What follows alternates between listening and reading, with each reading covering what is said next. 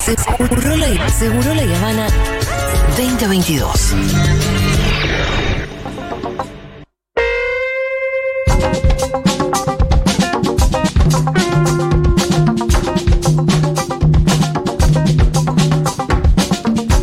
Santiago Levín, ¿qué tal? ¿Cómo le va? ¿Qué tal, Juli? ¿Qué tal? ¿Cómo estás? Estamos haciendo casting de cortinas para vos. Sí, esta me gustó. Esta me gustó. A mí me gustó más, me gustó más que la anterior. me parece que tiene, tiene onda, Sí. beat. Me gusta, Sí. me gusta, me ¿Viste? gusta. Sí, sí, sí, Rolo, ¿vos qué decís? Eh, no, que está muy bien y me parece que así como José eh, hizo rapeando las preguntas del censo, vos podrías rapear esta columna, Santiago. Sería un poco difícil que, que yo rapee. Además que tenemos cosas muy serias para hablar. Totalmente. La verdad es que son. son- Tenemos no, cosas no muy sé si van con rap, Sí. No. pero puedo practicar un poco para, para algún otro momento. Me pasó algo de lo que hablamos el otro día, esto, hablábamos con Santiago en enero, esto de cuando el psicólogo, el psiquiatra se va de vacaciones y Sí. esto de te vas, me dejas, y ya volvés y cuando no sé qué. Eh, justo hoy hablé con mi psicóloga que, pero ¿y cuándo nos, cuándo nos volvemos a ver? ¿Volviste? ¿Ya no volviste? Eh, y se dio toda esa situación de ¿por Y aparte pasa un poco eso que cuando uno le cuando uno se va de vacaciones no pasa nada, pero cuando el terapeuta te dice que se va te parece muchísimo. Porque vos seguís con tu rock. Como dos semanas. Dos semanas. ¿Y yo cómo voy a hacer? Es un montón. ¿Me dejas, Antonio? Eh, bueno, vamos a hablar hoy de un tema que está en la agenda. Veníamos hablando un poco del duelo colectivo y tenemos la idea de seguir haciéndolo porque evidentemente hay, hay mucho, hay algo pendiente, ¿no? En todo eso, como que se nos hizo, esa pregunta se nos hizo un poco inabarcable, así que pretendemos seguir abarcándola. Eh, pero en la agenda de la semana estuvo mucho la cuestión de la cocaína adulterada. Y Santi, vos que sos un oyente de Segurola, posiblemente hayas escuchado un poco que, bueno, por lo menos nuestra línea desde este programa fue, sin ninguna duda, decir, ¿qué pasa? ¿Qué pasa si legalizamos, no? Por ahí, por ahí viene un poco la solución, por lo menos a la violencia del narcotráfico, no al problema de las adicciones, pero sí al de la, la persecución penal al adicto, que en realidad no tiene nada que ver, empezar a abordarlo más como un problema de salud pública, en el caso de que haya adicción también. Y bueno, un montón de otras cosas más. ¿Qué tenés vos para aportarnos? ¿En qué estuviste pensando con estos días que se habló tanto de la cocaína? Eh, no solamente la adulterada y el caso este, ¿viste? Se habló como en los medios de comunicación, algunos periodistas preguntando, bueno, ¿y qué te hace la cocaína? Y uno poniendo cara de, Sí, sí, sí. ¿viste? El, el meme de House- del chabón de House of Cards, como, vamos. Sí, o Wanda, Wanda también, así como. Sí. jodiendo. Te vas Sí. a hacer el que no sabe lo que hace la cocaína, por favor. Yo que le dijo Andy Chango a Lucho Vélez. Claro. Ya, dos, dos cosas. Primero quiero decir eh, de qué no me gustaría hablar Sí. o qué me produjo dolor de estómago la semana pasada.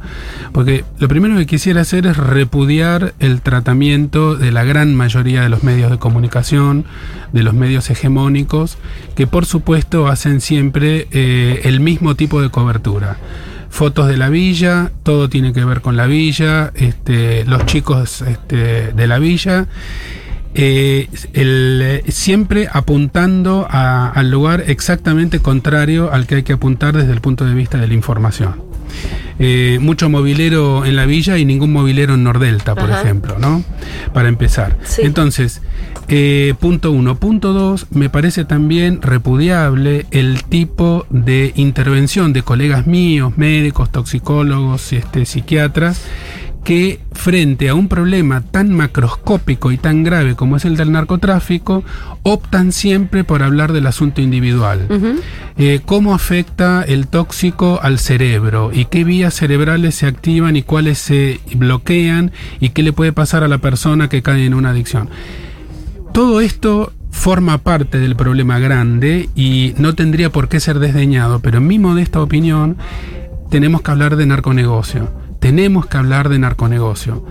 Eh, realmente... ¿Por qué le decís narconegocio y no narcotráfico? Porque incluye el narcotráfico y también incluye todo lo que se hace con esa inmensa cantidad de dinero negro Ajá. que luego se tiene que blanquear y, eh, y que más allá del tráfico se blanquea en los sectores más blancos, más, más coquetos y menos sospechosos de nuestra, de nuestra estructura social. Sí. El sistema financiero tiene mucho que ver con el narconegocio. El sistema político también tiene que ver con el narconegocio. La los eh, compra-venta de jugadores de fútbol millonarias en el mundo tiene que ver con el narconegocio. Entonces, eh, la, el contrabando, el contrabando que hay en nuestro país, que es tremendo porque los controles son muy bajos, eh, a través de la hidrovía del río Paraná, no solamente se fugan miles de millones de dólares en granos no denunciados, que no pagan impuestos ni retenciones, sino que también se fuga, entra y sale un montón de, dinero, un montón de este, droga ilegal. Entonces, mientras lo que se haga es perseguir al consumidor, estigmatizar al sujeto que consume cocaína o que consume sustancias, vamos a estar siempre mirando para otro lado. Por eso yo creo que este, esto lo dice Raúl Zaffaroni también, no lo digo yo, lo dice mucha gente. La razón por la cual eh, no se avanza seriamente hacia una despenalización del consumo es porque este estado de cosas garantiza un fabuloso negocio. Claro. Un fabuloso negocio del que se habla poco y que tiene muchísimo que ver con la estructura social de los países nuestros del Cono Sur, tiene mucho que ver con los países primarizados que no pueden terminar de enganchar el engranaje para, este, para industrializarse, para tener un futuro, para planificar un futuro desde un uso soberano de sus recursos. Tiene que ver con eh, un orden mundial en el cual hay países ricos y países pobres, y hay países que producen materias primas y otros que te venden luego con esas mismas materias primas los productos este, manufacturados, y en ese orden mundial está inserto el narcotráfico que mueve enormes cantidades de dinero. Tan grandes cantidades de dinero que se compran medios de comunicación, que financian campañas políticas. Luego hay políticos que llegan con las manos sucias a cargos en el poder y que tienen una deuda que la tienen que pagar. Por ejemplo, no sacar nunca una ley que despenalice el consumo. Eh, el narcotráfico y el narconegocio están muy, muy metido en la estructura profunda de la sociedad. Se aprovecha de la pobreza, de los chicos y chicas que no van a la escuela, que no tienen trabajo, de la enorme proporción de niños y niñas pobres que hay, por ejemplo, en Argentina. Eh, se aprovecha de soldaditos menores de edad que luego se hacen adictos. Bueno, está el Pitu también, ¿eh? Del otro lado, eh, te está escuchando. Bien, Pitu. Así que acá con, estoy. con el Pitu no, no, no llegamos a hablar de todo el tema de la cocaína No. adulterada, Pitu. Así que lo que vos que quieras aportar acá a la columna de Santiago, bienvenido, ¿eh? Dale, dale, estoy acá. Bien, entonces para redondear esto, lo que yo quiero decir es, este, es indispensable avanzar hacia la, hacia la eh, despenalización del consumo, indispensable. Es indispensable, lo hemos dicho muchas veces en esta columna, eh, distinguir uso de abuso y de este, adicción. Es indispensable también re- repensar y cambiar el paradigma que se viene utilizando en el tratamiento de las personas que tienen uso problemático de sustancias, con internaciones muy prolongadas, con intervenciones muy autoritarias, este, con situaciones verdaderamente de mucho abuso en algunas instituciones de internación total.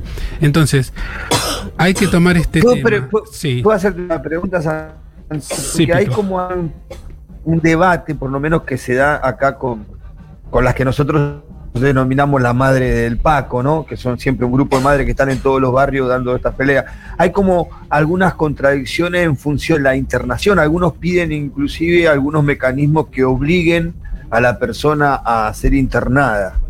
Eh, me cuesta tomar posición sobre ese Claro, tema. como muy que las puntual. madres, te, te, te pregunto, Pitu, te repregunto, la, la posición muchas veces de la madre del Paco es que por favor los internen porque si no se van a morir de consumo, ¿no? Claro, ellos, reclaman a la justicia eh, internaciones compulsivas. Sí, Eh, internaciones no eh, en ley, contra sí. de la voluntad de la. de- ¿No? eso es Eh, un en temón, contra de la voluntad de, inclusive del adicto. Es un tema muy importante, Pitu y Julia y Fito. Es un tema muy importante que eh, con, si ustedes quieren, lo tomamos dentro de dos minutos. Sí. Es un tema muy importante. Yo no quisiera que, que el, el enfoque general este, quede atascado ahí, pero es un problema serio porque la actual ley de salud mental deja muy poca flexibilidad en los casos de adicciones para las internaciones compulsivas y eso tiene que tener una reforma, pero al mismo tiempo tenemos que discutir qué tipo de tratamiento vamos a ofrecer a esa persona si habilitáramos la posibilidad de hacer internaciones compulsivas que muchas veces son necesarias, porque si no, eh, el problema termina convirtiéndose en un problema policial, Claro. lo que debería ser un problema de salud. Pero antes de llegar a eso quiero volver a repetir. el, el narcotráfico lo tiñe todo. Los países en donde el narcotráfico entró no se lo han podido sacar de encima nunca. Es un problema que nosotros además no tenemos todavía como lo tiene No. Colombia o México, la verdad. ¿No? Como hay, hay problemas en Rosario, sí, ya sabes. Pero todavía no. Y sería buenísimo evitarnos un problema más, ¿no? forma parte de una de las an- anomalías graves del sistema que estamos acostumbrados a no mirar, como la contaminación, como este, el mal uso del agua potable, digamos, como todo lo que tiene que ver con el ambientalismo. No, no estamos acostumbrados a hacer un análisis político del problema del narconegocio y el narcotráfico. No estamos acostumbrados.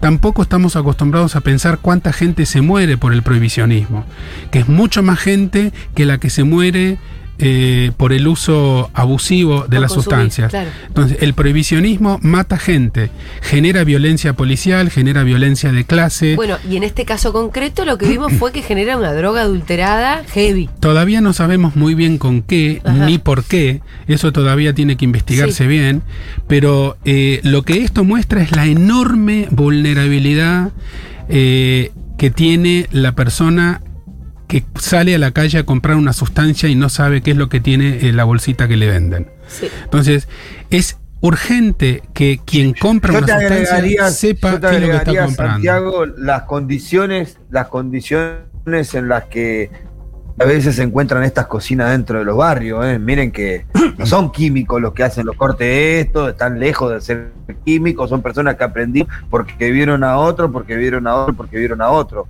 Eh, y en las condiciones y los lugares en donde lo hacen son paupérrimos. O sea, Sí. están todo el tiempo, esto pasó hoy, pero podía haber pasado en cualquier momento, porque sí se corta la droga dentro de los barrios, sí se hace a través de cocinas. Lo que pasa es que vos tenés eh, por ahí, como nosotros decimos, la persona que te vende droga en un barrio, que es una mujer sola con el marido en cana, tres pibes ahí, cuatro pibes para darle de comer, y sabe con qué la corta con novalgina. Ese no sería el problema. El problema es lo otro, que cuando viene un kilo te lo convierten en cuatro kilos cortándote con otra de estas sustancias que si no maneja bien, entiendo yo, el equilibrio de lo que le pones, haces este desastre. Sí, Pero eh, todos y- los días estamos expuestos a eso, todos In- los días. insisto, de- insisto, Pasó la otra vez, puede pasar cualquier momento. Sí. Esto es una parte del problema, es cómo se garantiza eh, la pureza. Acuérdense lo que pasó en Capital Federal hace poco tiempo en una fiesta En la Time Warp. este, en la Time Warp, En Costa este, donde no era cocaína, sino que eran sustancias estimulantes y estaban mal fabricadas. Entonces, eh, una pregunta es cómo se garantiza el contenido de lo que se consume, sea legal o sea ilegal. También, también esa pregunta vale para las sustancias legales de consumo. Otra pregunta es este, cómo se hace para tratar a las personas que tienen problemas severos de, este, de adicción cuyas vidas quedan partidas por la mitad y en este momento el sistema de salud puede hacer poco y nada y seguimos discutiendo antigüedades como este, si tendríamos que optar por una eh, variante de abstinencia total o una de reducción de daños. Ya es una discusión superada y claramente tenemos que optar por el sistema de reducción de daños. Otro asunto es qué ofertas de tratamiento hay de verdad en la comunidad de nuestro país y la respuesta es poquísimas y de lo poco que hay tienen muy poco control estatal y en algunas ocasiones hay denuncias muy severas de este, abusos eh, dentro de la internación que generan bandos a favor y en contra. Pero estoy de acuerdo con Pitu con que es indispensable dar la discusión de cómo se ataja a los chicos este, que tienen adicciones graves. Casi siempre son jóvenes, por eso digo chicos. Pero si nosotros... Y algunos, y algunos centros de, de- o sea, se usa mucho gente que tiene algunas propiedades en la provincia de Buenos Aires, estilo quintas, y las convierten en centro de recuperación. ¿no? Hacen un convenio con el Cedronar y el Cedronar le gira fondos a esas instituciones que administran, que comúnmente son ONG. Hay un sistema en donde una persona que sale de alta, si vuelve al instituto, no tiene que ni registrarlo y los fondos se depositan automáticamente. Hay todo un negocio alrededor de esas granjas, de alguna de esas granjas de recuperación, que son inútiles porque la verdad que no veo que hagan mucho efecto a muchas de ellas porque se los llevan a los chicos, los tienen seis meses a membrillo, los engordan y después de ocho meses lo devuelven a la misma esquina, en las mismas condiciones y el pibe lo único que termina pasando es que a los dos meses está peor que cuando se lo llevaron la primera vez. Estoy de Y hay todo acuerdo. un negocio alrededor de todo eso que sería muy bueno alguna vez rascar que vamos a encontrar mucha pusa. Estoy de acuerdo con eso. También estoy de acuerdo con que si evitamos mencionar la palabra internación, tampoco este, ayudamos a la gente que lo necesita de manera aguda. Eh, podríamos discutir también la palabra rehabilitación, porque generalmente la, la mayor parte de las personas que requieren ese tipo de tratamientos nunca estuvo habilitada socialmente. Entonces, rehabilitar es una palabra falsa. Primero hay que habilitar. Y habilitar significa este, pelear para que se supere este, los modos inaceptables de vida que hay en algunas de los cuatro mil y pico, cinco mil este, barrios de emergencia en el país. Entonces, la injusticia social, la injusticia sanitaria, el negocio ilegal, que es el negocio del narcotráfico, la penetración de ese negocio ilegal en rincones impensados del sistema financiero, político, económico y social de nuestro país, paradigmas antiguos en relación a este al concepto de adicción, falta de eh, bueno, falta de oportunidades vitales para la juventud en nuestra región del mundo y en todo el hemisferio sur, falta de eh, bocas de verdaderas donde se reciba gente y se tengan instrumentos para poder trabajar comunitariamente, médicamente, psicológicamente, eh, psiquiátricamente para poder superar una adicción. Y sobre todo, la palabra clave desde el punto de vista de salud, que es prevención, que en nuestro país se hace poquísimo y nada. Prevención. Prevención significa que hay que todos los chicos y las chicas tienen que ir al colegio, todas las casas donde no haya eh, uno de los miembros empleados tiene que recibir un subsidio, tiene que haber un seguimiento social para ver qué oportunidades se brindan, cómo se habilita a esos seres humanos que después se quiere rehabilitar sin haberlos habilitado. Y la discusión de macroscópica, de máxima, política, que es qué hacemos con el narcotráfico metido en nuestro país que tiene que ver con la construcción, por ejemplo, con la cantidad de edificios que se han construido en la ciudad de Rosario, y que con la plata es muy fácil este, corromper y sobornar al personal policial, este, que eh, forma parte también de la cadena más baja del narcotráfico. ¿Qué hacemos con los narcotraficantes? ¿Qué ley existe en este momento que permita perseguir judicialmente, policialmente el narconegocio? Eh, si vos dejás de pagar las expensas, te llega una carta a tu casa. Si no pagas el, el, ABL también. Pero acá hay enormes masas de dinero que se mueven, pasan por delante de los este, entes de control como un elefante pintado de violeta fosforescente y parece que nadie los ve. Sí, hasta se dan estos blanqueos eh, donde no te preguntan de dónde vienen los fondos y. Y muchos de esos fondos tienen que ver con justamente el tráfico de drogas. Me sumo a las voces de la FUTU que reclaman urgente una despenalización del consumo. Sí, que no es simple despenalización, porque uno ahí eh, entendería que, bueno, al final como serían los, los mismos que llevan el negocio adelante, pero blanqueado una regulación. Nosotros sí, una despenalización cuando, que sí, tiene que venir con una regulación con una y con una propuesta ¿no? sanitaria también. Porque también la simple despenalización también puede, qué sé yo, terminar en, en, en, en, flagelos de drogas legales como cuando hablábamos del fentanilo. ¿Te acordás que en Estados Unidos son dos grandes farmacéuticas que hicieron un estrago, ¿no? Hay que mencionar el alcohol también. Uh -huh. Hay que mencionar el alcohol, que es el principal, la principal causa de adicciones, la principal causa de accidentes de claro. tránsito, que es la primera causa de muerte de menores de 24. Sí, que digamos, lo que, lo que estamos diciendo con esto es, eh, las sustancias legales, no por legales, dejan de ser adictivas y dejan de provocar muertes y demás, pero detrás del alcohol no tenés narcotráfico. No, detrás del alcohol ten, eh, hay. ¿Por qué? hay- porque es legal, otras- en realidad, bueno, tenés los problemas de la adicción, porque es una, es una droga muy, muy adictiva y muy letal también, que genera un montón de problemas que pareciera que no son importantes porque es legal, pero por lo menos el hecho de que sea legal hace que no haya un mercado negro, que no haya una mafia. Y cuando fue y cuando fue ilegal generó Un desastre. mafia como en Estados. Unidos. La ley seca, sí. Exactamente. Ahora, eh, totalmente en contra de continuar eh, estigmatizando y persiguiendo al consumidor, totalmente en contra del mismo tipo de cobertura mediática con tomas este, de, de- de las villas, siempre las mismas tomas, preguntando a la gente, a los vecinos de la villa en los pasillos, ¿conocés? ¿Conocés al vendedor? etcétera, etcétera. Ese tipo de cobertura es muy deleteria, muy maligna, ayuda poco, solamente ayuda a que la gente que tiene problemas se calle la boca y no pregunte y no consulte.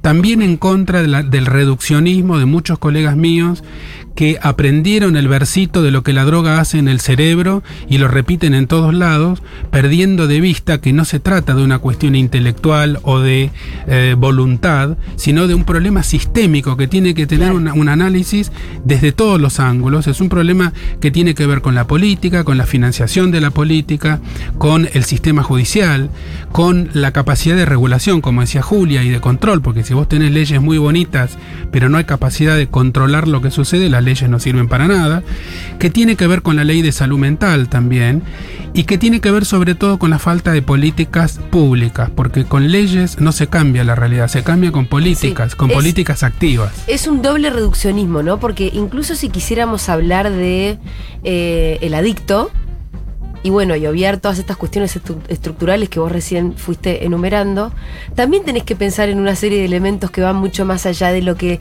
la droga genera químicamente en el cerebro. Absolutamente. Si cuando pensás en el adicto, también tenés que pensar en un entorno, en un montón de otras cosas que lo explican como tal. Eh, Por supuesto, en una familia, en unos vínculos, en una biografía, en una historia, en una relación de la persona con nombre y apellido, con esa sustancia, etcétera.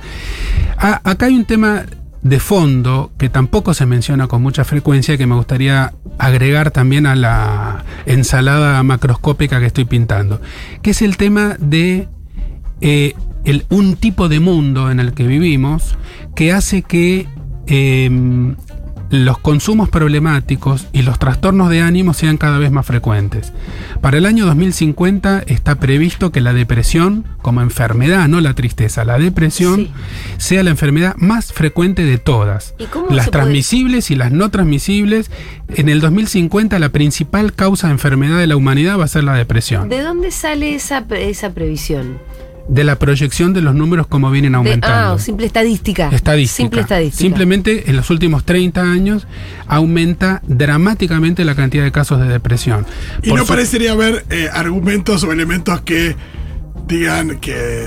no, que indiquen lo contrario en términos de que el mundo no está yendo a un No lugar donde estamos vamos a cada vez más menos. felices. Por eso, por eso me parece que es importante decirlo. Voy a tratar de decirlo de la manera menos ingenua posible para que no parezca un dibujito animado hablando, pero realmente hay algo que está muy mal en nuestro mundo, que nos deja muy solos y muy solas, con poca posibilidad de, de, de, eh, cargar al futuro de esperanza, con muy poca posibilidad de trazar proyectos, que nos obliga a vivir en un ahora, ya, ya, ya, tengo hambre y no tengo que comer, no tengo trabajo, no tengo futuro, no voy más al colegio. Hay algo en las clases medias que tienen que correr detrás de la zanahoria noche y día para pagar un alquiler, para darle educación a los chicos. Pareciera a veces que este mundo nos plantea una realidad contra la cual, no junto con la cual, sino contra la cual tenemos que luchar. Y esa desesperanza se traduce en un aumento enorme de adicciones, de trastornos de ansiedad y de depresión también. Hay algo en el mundo que tenemos que salir a cambiar, no solamente hablar de lo que la droga le hace al cerebro, que también es importante, pero no podemos quedarnos solo con esa explicación. Mariana dice, se pone el foco en las villas porque son las que consumen la cortada, los chetos toman la de Sinatra. Igual no. Los chetos tampoco saben de dónde viene su cocaína, ¿eh? Es cierto lo que dice También la viene en la misma bolsita negra, me parece a mí. Dice lo que dice el oyente eh, O rosa, lo generalmente está sea. bien, ¿no? Digamos, eh, la, la- la droga de mejor calidad va al que la paga más caro. Como pasa con los asientos en los aviones y como pasa con todas las cosas. Pero, Pero lo que pasa es que la ilegalidad hace que. Si yo hoy quiero comprar una bolsita de cocaína, Santiago. no sabes lo que tiene. No tengo ni idea de lo que tiene. Y no me viene en un envase donde dice tanto por ciento de tanto. No, no, no, no. Viene en una bolsita de algún color. Si no se puede ni siquiera aplicar el etiquetado frontal Por eso, este, en, que en- en- en quiero de, decir, de supermercado. yo si yo mañana digo, che, yo quiero merca buena. Yo pago lo que me quieran cobrar, pero quiero que sea buena. Tampoco, no hay forma. Eso es lo que quiero decir. Al final la ilegalidad hace que estemos todos en peligro, no es solamente un peligro. Sí, de por ahí las clases populares. altas, altas, digo, ahí. te- La ilegalidad Bueno. nos pone a todos en peligro, aumenta el número de muertes relacionadas al narcotráfico y a la adicción, aumenta el número de muertes vinculadas a la violencia policial y de fuerzas de seguridad y deja al sistema de salud inerme. Fíjense, ustedes piensen en este aspecto que se habló poco. Eh, los médicos y las médicas que recibieron los casos de estos, de estos, este, bueno, se murieron veintipico de personas. 23 creo. Y se salvaron un montón de otras que pudieron llegar a un respirador rápidamente. Ustedes saben que muchos colegas estaban diciendo, incluso lo dijo el ministro Kreplak, eh, la experiencia ganada en pandemia con el manejo de las máquinas de respiración este, Salvó vidas. salvó vidas en este en esta catástrofe pequeña catástrofe Sí. que más o menos se controló ahora porque por alguna razón hubo este paros cardiorrespiratorios que requirieron rápidamente una intubación y un eh, pasaje a terapia intensiva Eh, cuando los médicos reciben en una guardia casos que no se entiende qué son ni qué les pasa ni qué tomaron es muy difícil ayudarlos Claro, bien claro. Eh, Laura dice, qué bueno que hablen de esto. Soy de Rosario y estamos viviendo una realidad durísima en relación al narcotráfico. Desde el municipio el discurso es pedir más mano dura y abordar la problemática solo de lo- desde lo delictivo y no desde la estructura social, carencias, abandonos varios estatales, etcétera, etcétera. Eh, el, el- el abordaje desde lo delictivo, desde la mano dura, sí, es... Tiene eh, 50 años y viene de Estados Unidos. ¿no? Por supuesto, pero aparte sí, esto es, la, esto es lo que dicta la DEA y lo que dicta la Embajada Norteamericana, pero lo que quiero decir es que esa política, la política de la penalización del consumo y de la persecución policial, es absolutamente funcional al propio sistema del narcotráfico. Genera más muertes, pero genera más negocio todavía. No es por ahí, claramente no es por ahí. Hola chiquis, no sé si ya lo dijeron, pero me gustaría que Santiago diga más o menos cómo saber si estoy teniendo un consumo problemático de marihuana, pregunta Carmen. Podemos dejarlo para la otra, ¿no? Sí, y ahí estaríamos saltando otra cosa, que es la marihuana, y tendríamos Sí. que hablar de... Tampoco... Eso de por, por ahí no solamente para la marihuana, pero en eh, cuando un consumo es problemático, me imagino que debe haber algunos cuantos factores comunes. Sí. No importa tanto la sustancia. No importa. Sí, el problema eh, es cómo te relacionas con ella. Sí, el, el hecho. Eh, Lo de la sustancia dependerá ahí la gravedad en términos de qué produce ese consumo problemático. Porque, digo, entiendo que no existe la posibilidad de morirse de una sobredosis de marihuana y de otras drogas. Sí, eso es importante, pero por, por alguna razón nosotros aceptamos que se meta en la misma bolsa todas las sustancias eh, como si todas vinieran del mismo infierno. ¿no? Claro. Eso, eso está mal, realmente. Sí. Sin convertirnos en defensores acérrimos de la marihuana y enemigos acérrimos de la cocaína, me parece que primero hay que hacer un- un- una perspectiva histórica, porque muchas de Sí. estas sustancias tienen miles de años. Son Segundo, re muy distintas realmente son una de la muy, otra. muy distintas, vienen de orígenes distintos, tienen usos distintos. Eh, hace muy poquito se aprobó una ley de uso medicinal del THC. Ese, el THC está agarrando por un camino muy diferente que otras drogas este, que se compran en las calles de manera ilegal. Entonces, sería bueno poder poner sobre la mesa y hacer un mini catálogo de las sustancias y este, también, como dice la oyenta, plantear eh, dos o tres pautas de alarma que tendrían que llevar a la consulta precoz. Pero igual, la, pre- digamos, la respuesta provisoria es, si ya tenés la duda, consulta. Claro. Muy bien, Santiago Levin, nos vemos el lunes que viene. Besos.